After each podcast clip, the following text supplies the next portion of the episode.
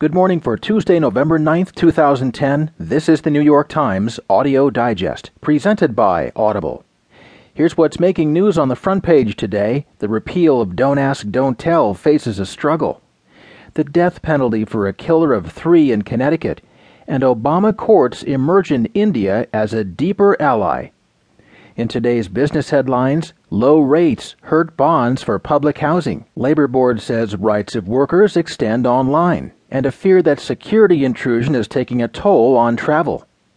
There will, of course, be more business stories along with more national and world news, a roundup from what's happening in sports, and New York Times columnist Bob Herbert.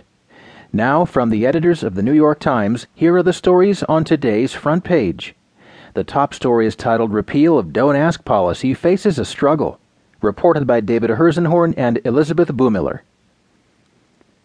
Prospects for Congress to authorize repeal of the Don't Ask, Don't Tell policy face new uncertainties as time runs out for the Senate to act, and strong objections remain among Republicans and the most senior ranks of the military.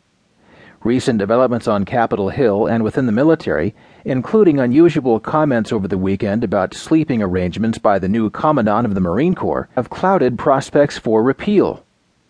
The uncertainty comes even as Defense Secretary Robert Gates said for the first time that he would like to see the Senate vote to authorize the repeal before the end of the year, and a not yet released Pentagon survey of active duty forces and their families shows that the majority do not care if gay men and women serve openly. In the meantime, a federal appeals court in California is considering whether the ban is constitutional. The period of growing doubts in Washington has further aggravated tensions between gay rights groups and President Obama, who campaign on a promise to end the ban. There are two main forces working against repeal on Capitol Hill. One is the simpler matter of the congressional calendar. There will be very little time in the lame duck session that begins next week for the Senate to vote to authorize the repeal of the policy and reconcile its measure with the version passed by the House. The other obstacle is the concerns of Senator John McCain of Arizona.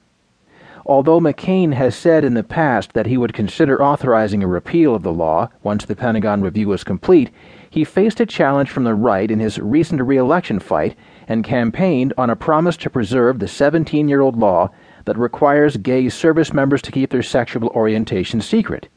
He has continued to press against repeal.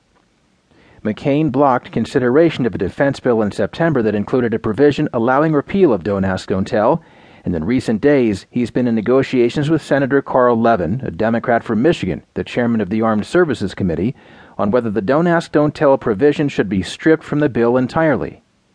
If that occurs, the Democratic leadership could use other means to bring the measure to the floor, but they would be more time consuming.